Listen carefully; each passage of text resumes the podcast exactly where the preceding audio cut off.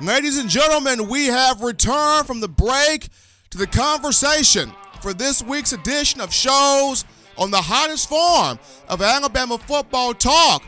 It's in my own words with yours truly, your man, Stephen Smith of Touchdown Alabama Magazine, live in studios. We finally dive in to Mac Jones. It's a conversation you've all been waiting for, I know. We get into redshirt sophomore quarterback Mac Jones of the University of Alabama. I wrote a story on him a couple of weeks ago, and the piece was met with some misconception. Now, the article in question talked about how Jones will have an opportunity to be the primary marquee backup quarterback behind one Tua Tagovailoa. And when you look at fans die-hard supporters of his program, the feedback was, well, if he's competing to be the number two guy, should he really even be competing? I mean, should you not aspire to be number one? Should you not want to be the head honcho, the household name, the impact player, the superstar, the main guy? Of course you would. Of course you should. It doesn't matter what sport you're playing, it doesn't matter what position you are competing for everybody competing should want to be the main guy. I'm just saying, in terms of Tua Tagovailoa, we saw what he was able to do last season. When he is healthy and focused, we know what he is capable of doing. And now that he has a little bit more added motivation with the adversity he is facing, seeing how he is not going to be the most talked about quarterback in the upcoming season, with that motivation on him, it's going to be rather hard for Mac Jones to supplant the young man. But needless to say, backup quarterback still the most important position in football due to an injury, a slight mis- misstep, anything negative that happens to the starter, the backup, you're the guy. Welcome to the world. And you got to prove to the coaching staff, the teammates, the fans in the stands, most importantly yourself, that you can run this offense that is set before you. Henceforth, this is what Mac Jones will look to do in spring ball, summer workouts, fall camp, and the 2019 college football season. The young man at six foot two, 205 pounds, the four-star of the 2017 class, according to Rivals 247 Sports Composite ranking and ESPN. Mac Jones out of the Bolles High School in Jacksonville, Florida. Did not have a lot of opportunities in 2018 because Jalen Hurts and Tua both in front of him. But according to Nick Saban, following Alabama's first session of spring ball, which was Friday, March the 8th, Saban mentioned in his press conference that though Jones did not get a lot of chances last year, this year he will get every opportunity to prove what he's got. He's going to get every chance to show he can be effective, he can be efficient, he can maneuver, he can run this offense just as good, if not better, than Tagovailoa can. Now in 2018, when Jones did take the field, was 5 of 13 passing for 126 yards and one touchdown against Louisiana. Hit Jaylen Waddle on a 10 yard slant. Waddle took it the other 84 yards, which totaled a 94 yard touchdown, which was the second longest passing play in a game in school history for the Crimson Tide. For those that remember the 2018 spring game, we were calling him Mac 10 because he was out there having fun on the field due to Tagovailoa having the hand injury, Jalen Hurts struggling on the field, and had the off-field personal issues that infiltrated onto the field, but Jones clutch in the A-Day game a season ago, had big throws, had fun, played with confidence, was the most valuable player, even had a 65-yard touchdown pass to wide receiver Chadarius Townsend. So the ability and the capability to run the offense is there. It's just now for Mac Jones, when he gets the opportunities, can he take full full advantage of them. So far in spring ball, I've been hearing the young man's been looking good, been looking smooth, sharp on the field, dropping dimes, putting passes out in front of these guys so they can catch it in stride. He's even put a little bit of weight on the frame there. So good things coming from Mac Jones in spring ball. The big thing for, for the big thing for Jones is going to be the popular name uh, for a lot of fans in terms of the backup quarterback position is Taulia Tagovailoa, the younger brother of Tua. He's the popular name.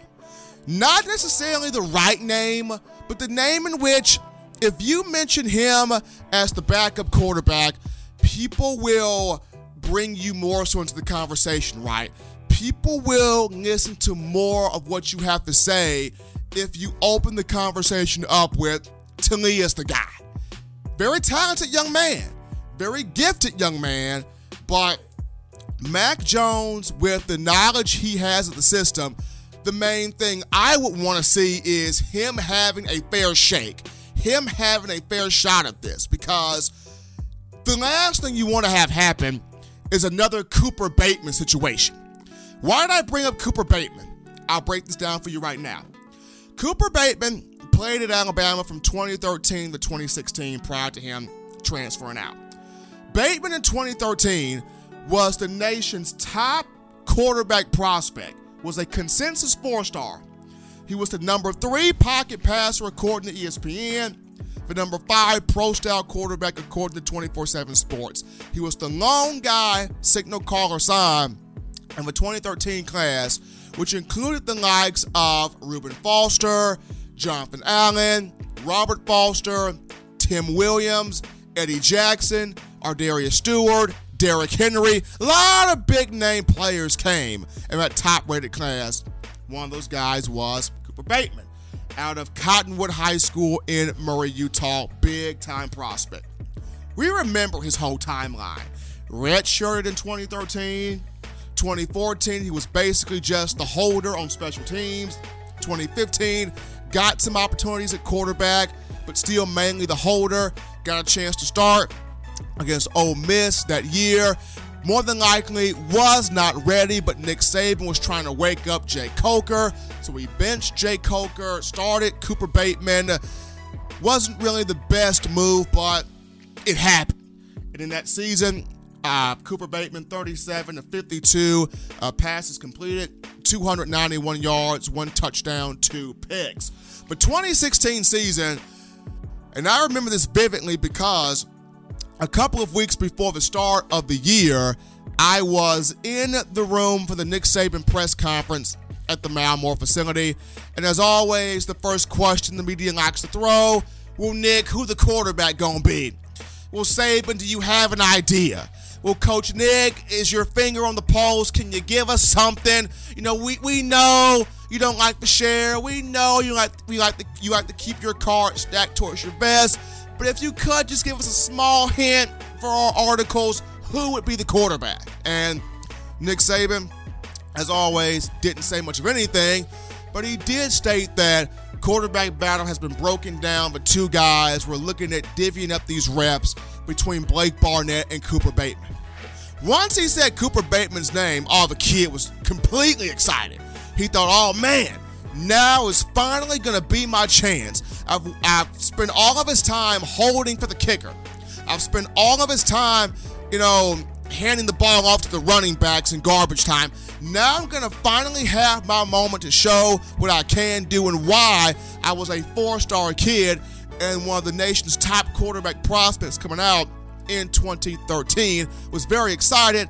Unfortunately, what Cooper Bateman did not realize was in the game against Southern California at AT&T Stadium in Arlington, Texas, it was going to be the Jalen Hurts show because Blake Barnett goes out there the first three series.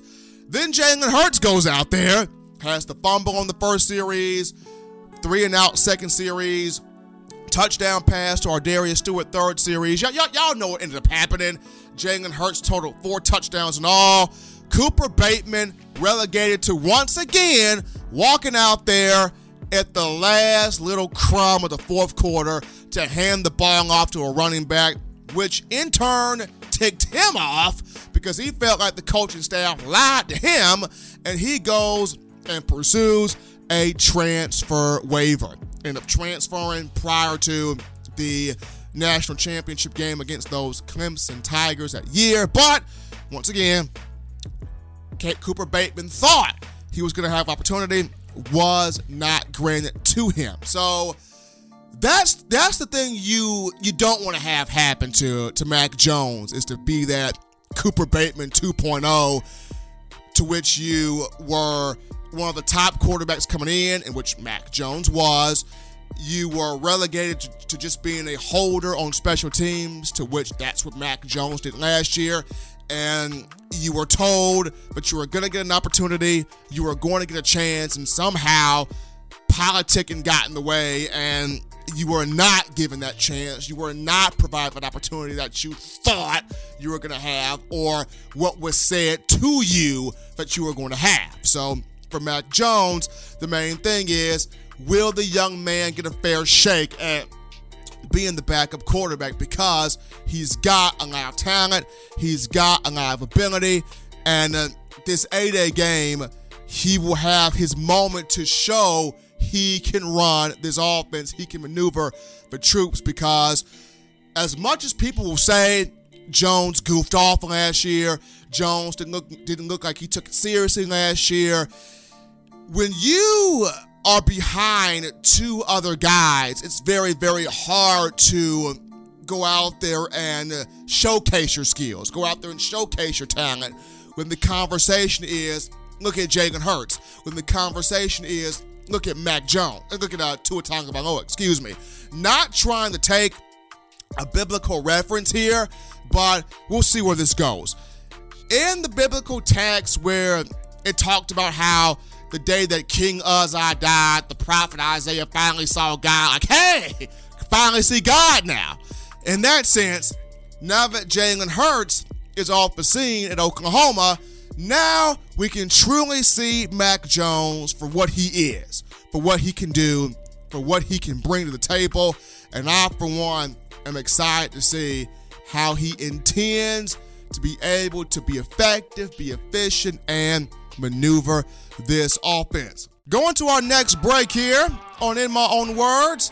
When we get back, we discuss one Charles Kelly associate defensive coordinator and safeties coach, and why he is the most influential hire on this year's coaching staff for Nick Saban at the University of Alabama. Don't touch that dial, folks. We're coming back to In My Own Words.